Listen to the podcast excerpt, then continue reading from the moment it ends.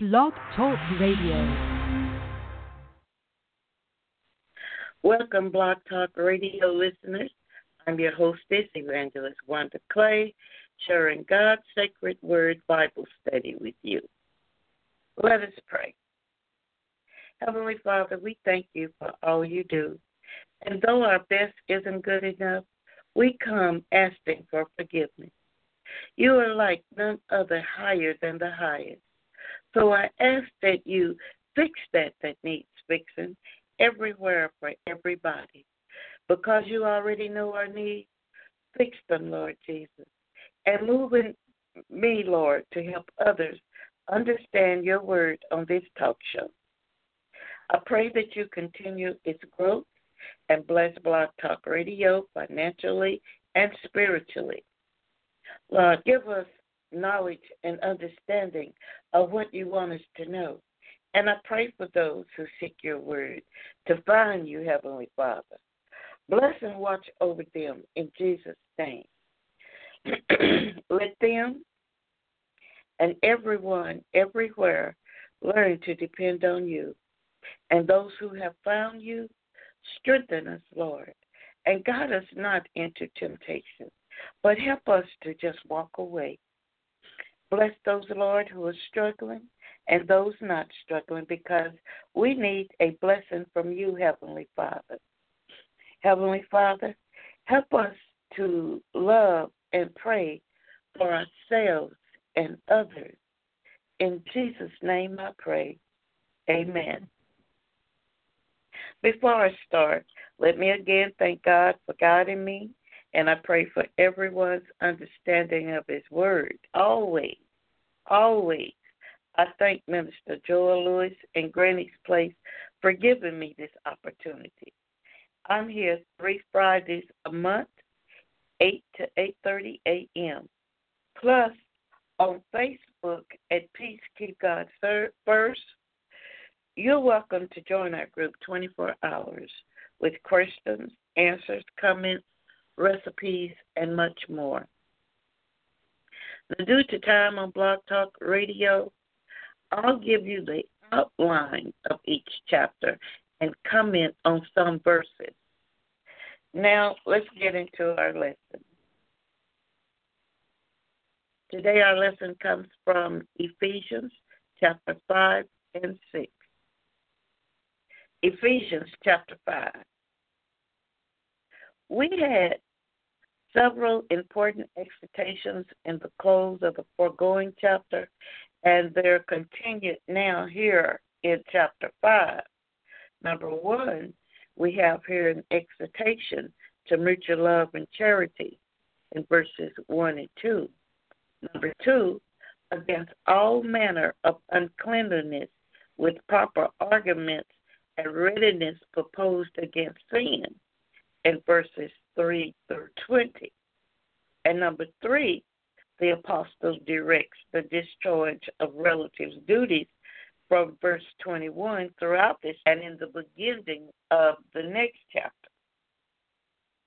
So, since we have mostly covered the first two parts of our outline, we will skip down to 21 through 33 which speaks of marriage, Christ, and the church. And Paul said that a husband and wife should love one another as Christ loves his church, and that a marriage is about a male and female being as one, just as Christian members become as one in Christ. So the Apostle Paul compares the bride to the church and the groom is compared to Christ's love for his church. Verses 21 through 33, Paul lays down a general foundation for these duties. And he says that the believer's continuous reverence for God is the basis for his submission to other believers, being as we are one in Christ working with the fear of God, giving proof that we truly fear Him. And Paul says, where there is mutual submission, the duties of all relationships will be better performed in the church. And Paul also says that there is a mutual submission that Christians owe to one another. One is to bear one another's burden. Two, not putting themselves above others. Three, not being dominating. And four, not giving laws to one another. He says that we must be of a yielding and submissive spirit and ready to do all the duties God has allotted us in the world. From verse 22 to the end, Paul speaks of the duties of the husbands and the wives in a Christian manner, setting the church as an example of the wife's suggestion and Christ as an example of love in the husband's suggestion. The duty prescribed to wives is submission to their husbands in the Lord. And the apostle gives the reason why the husband is the head of the wife in verses 22 through 23. And he said, God gave man a right to direct and govern according to his creation. God made man first. Then he took a rib from Adam, man, and made Eve, woman, whom God made husband and wife, united as one. God designed it its way. Any other way isn't designed by God. The metaphor head is taken from the head in the natural body, being the seat of reason, wisdom, knowledge, and motion. Therefore, man is called the head, even as Christ is the head of the church. And this commandment that women be submissive to their husbands applies to every Christian wife, no matter what her ability, education, knowledge of Scripture, spiritual maturity, or any other qualifications she may have. Her husband is always the head of their marriage, as Christ is the head of the church. Man is the head of the wife.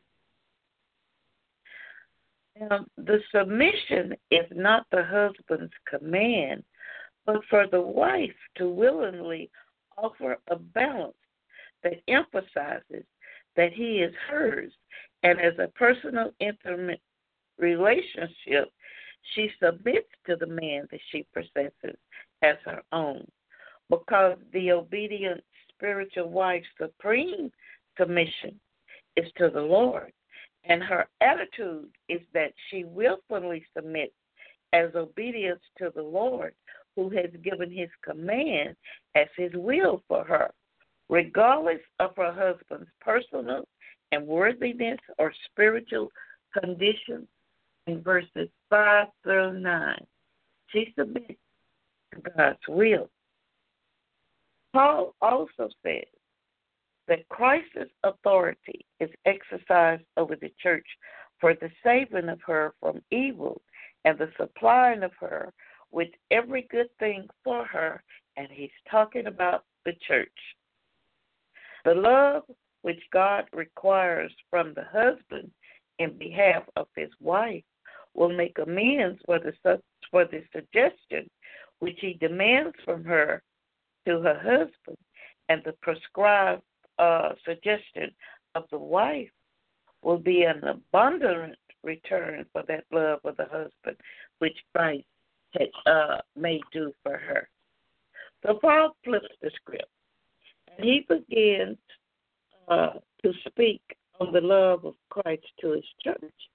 And he says that saving grace make believers holy by the word of God so that they may be a pure bride he says that husbands are to love their wives as Christ loves the church. It demands a purifying love because God is pure.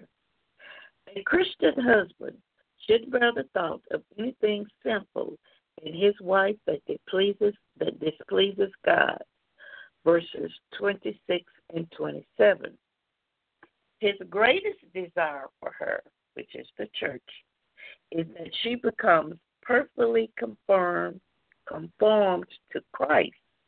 So he leads her to purity. That's in Second Corinthians 11 and 23. And he says that there should be no wrinkles in the church, that he might perfectly unite it to himself.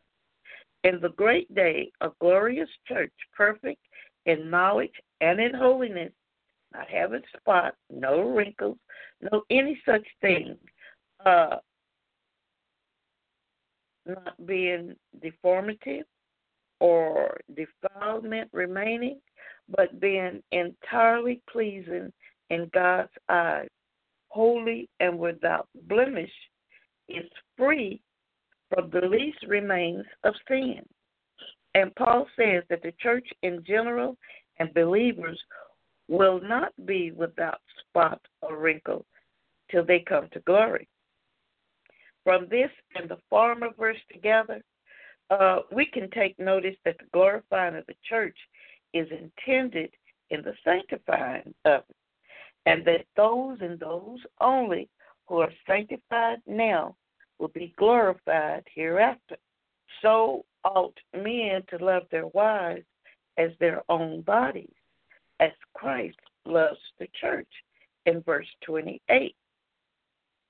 And he goes on and says that the wife being made one with her husband, not in a natural sense, but in a civil and a relative sense, is an argument by which he should love her as he loves himself. For no man hates his own flesh. No man in his right senses ever hated himself. However deformed and whatever his imperfections might be, he nourishes and cherishes it, and he uses himself with a great deal of care and tenderness, and is industrious to supply himself with everything convenient or good for him, with food, clothing, and etc.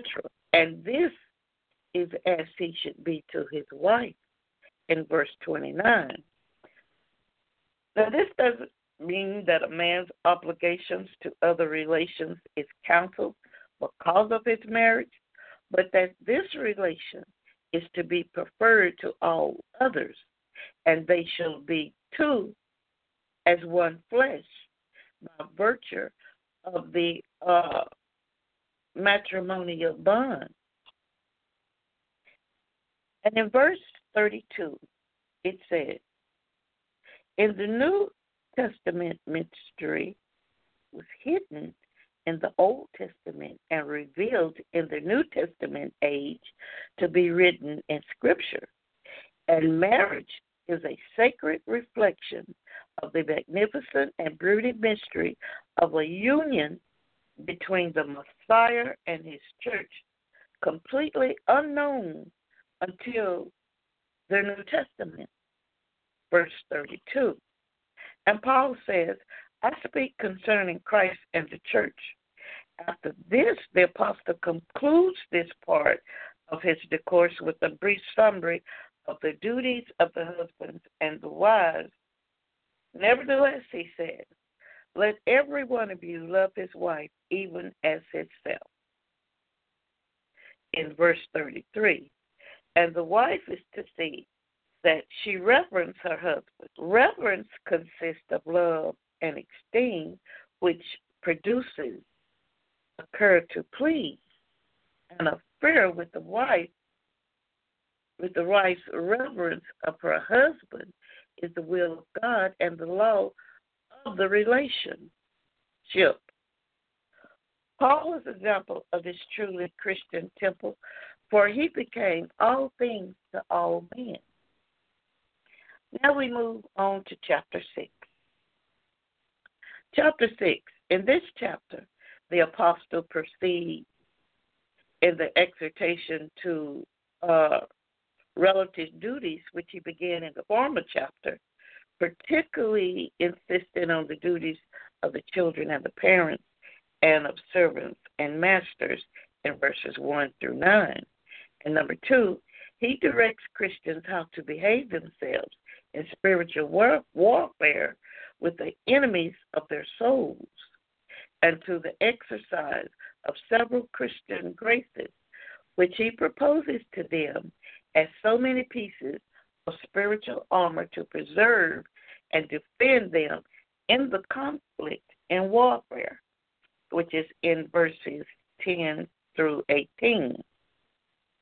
And number three, we have the conclusion of the epistle in which he takes his leave with them, uh, recommending himself to the prayers of the believing Ephesians and praying for them. Thus, in verses 19 through 24. Verses 1 through 9, here we have the duty of children to obey their parents. Come, ye children, and hearken to me, and I will teach you the fear of the Lord. The great duty of children is to obey their parents, which is in verse 1. That obedience which God demands from their children in their behalf includes an inward reverence as well as the outward expression in acts. Obeying the Lord. Paul said, We face trials and tribulations throughout our life, as well as being tempted by Satan and his demons, which is a constant battle. And that Satan has many tricks up his sleeve to make us turn from light into darkness. Put on the whole armor of God because Satan is powerful, very powerful. Verses 10 through 18 says that if Christians be soldiers of Jesus Christ, that spiritual strength and courage are very necessary for our spiritual warfare. We must be strong in the Lord because we have no sufficient strength of our own, that we must put on the armor of God, which is prepared for us, and we must pray for grace given us that we may be able to stand against the wiles of the devil. All the devil assaults fraud, all the deceit, the snares that he lays for us, and all the schemes he has against us. We wrestle not against flesh and blood, and not against ordinary human enemies, nor against men compound of flesh and blood, nor against our own corrupt nations, natures, but against the several ranks of devils who have a government which they exercise in this world. And Paul says, number one, that the devil has a thousand ways of beguiling unstable souls, and he's called an old serpent, experienced in the art and the trade of tempting, which is in verse 11. And number two says, the dark parts of the world are the seats of Satan's empire, and that they are prince over all men who are not yet in a state, who are still yet in a state of sin and ignorance. And that Satan's world is a kingdom of darkness, whereas Christ's world is a kingdom of light. And Paul says that they're spiritual enemies in verse 12. And he says that the devil is a spirit, a wicked spirit, and our danger is greater because they're unseen and assault us when we're not aware of them. And they annoy the saints and provoke them to spiritual wickedness, pride, envy, malice, and so forth. And they assault us in the things that belong to our soul and labor to deface the heavenly images in our hearts. Paul says that we must withstand. We must not yield to the devil's allurements and assaults, but oppose him in verse 13. Satan is the wicked one, and his kingdom is the kingdom of sin.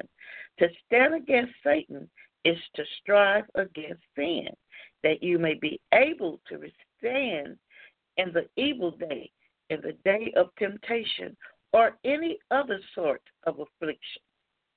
That we must stand our ground, resist him, and he'll flee, and our warfare will be accomplished, and we shall finally be victors. And that we must stand armor, armed as a Christian by an armor of God, the armor of light and righteousness. Second Corinthians 6 and 7 and Romans 13 and 12. And now Paul flips the script and he specifies the part of this armor, both offensive and defensive. The military girdle or belt, the breastplate, the greaves of the soldiers of the soldier's shoes, the shield, the helmet, and the sword. Number one, truth or sincerity is our girdle. It was prophesied of Paul that righteousness should be the girdle of his loins and faithfulness the girdles of his rims. Verse 14, and also in Isaiah 11 and 15. Number two, righteousness must be our breastplate. The breastplate secures the vitals and it shelters the heart. The righteousness of Christ implanted in us is our breastplate to fortify the heart against the attacks which Satan makes against us. Number three is resolutions must be as the greaves to our legs and their feet with the preparation of the gospel of peace in verse 15. With this, our feet must be shoed for the living a life of repentance we are armed against temptation to sin and the design of our great enemy. We have protection with God's word. And number four, faith must be our shield. Above all, this is more necessary than any of them. The breastplate secures the vitals, but with the shield, we turn every way. And this is the victory over the work in verse 16. Consider that faith is the evidence of things not seen and the substance of things hoped for, and it will be and it will appear to be admirous for this purpose, the shield which we must quench these fiery darts, so that they may not hit us, or at least that they won't hurt us. Satan's temptations are called darts because of their swift and undiscerned flight and the deep wounds that they give to the soul. Fiery darts, which are to flame the parts which were wounded, were called the serpents with poison sting, or are called fiery serpents. For five, salvation must be our helmet. The helmet secures the head, a good hope of salvation well founded and well built the soul and keep it from being troubled and tormented by Satan. Good hope keeps us trusting in God and rejoicing in Him, which is in verse 17. And number six, the Word of God is the sword of the Spirit. It is very necessary and of great use to uh, Christians. It's called the sword of the Spirit because it is of the Spirit's indictments that he renders it effectuous and powerful and sharper than a two edged sword. Number seven, prayer must buckle on all the other parts of our Christian armor. We must join prayer with all these graces for our defense against these spiritual enemies, employing help and assistance of God as the case requires, we must always pray, which is in verse 18. Verse 19 through 24. Here he desires their prayers for him. And he says that we must pray for all saints, and particularly for God's faithful servants. And he recommends Titus unto them. He sent them with this epistle that he might acquaint them with what other churches were informed of, namely how he did what he did, how he was used by the Romans and his bonds, and how he behaved himself in the person uh, circumstances. And they tell and he tells them that he was a beloved brother and a faithful minister in the Lord, that he was a sincere Christian. And so, a brother in Christ, he was a faithful minister to the work of Christ. And he was very dear to Paul, which makes Paul's love to these Christian Ephesians the more observable in that he should now part with some good and dear friend for their sake. When his company and conversation must have been particularly delightful and servile to himself. And number four, he concludes with his good wishes and prayers for them, and not for them only, but for all the brethren in verses 23 and 24. His usual benediction was peace and grace. But now he says, Peace be to the brethren and love with faith. By peace, we are, under, we are to understand all manners of peace peace with God, peace with consciousness, peace among themselves, and all outward prosperity is included in the world, in the word, as if he had said, I wish the continuance and the increase of all happiness to you and love with faith. All grace and blessings are derived to the saints from God through the merit and intercession of Jesus Christ our Lord. Grace be with all those who love our Lord Jesus Christ, who continues constant in their love to him, so as not to be corrupted out of it by any baits or seductions whatsoever. Love our Lord Jesus Christ. And it is or ought to be the desire and prayer of every lover of Christ that it may be so with all his fellow Christians. And he closes with, Amen, so be it. This ends our Bible study. I pray God's sacred word has shed some light on things for you. I'll see you next time, right here, the same time. And don't forget to visit us on Facebook at Peace Keep God First. And first is written as one ST. Oh, and don't forget to check in with God from time to time. 24 hours. It's free. May God bless you and keep you until we meet again. Amen. And bye.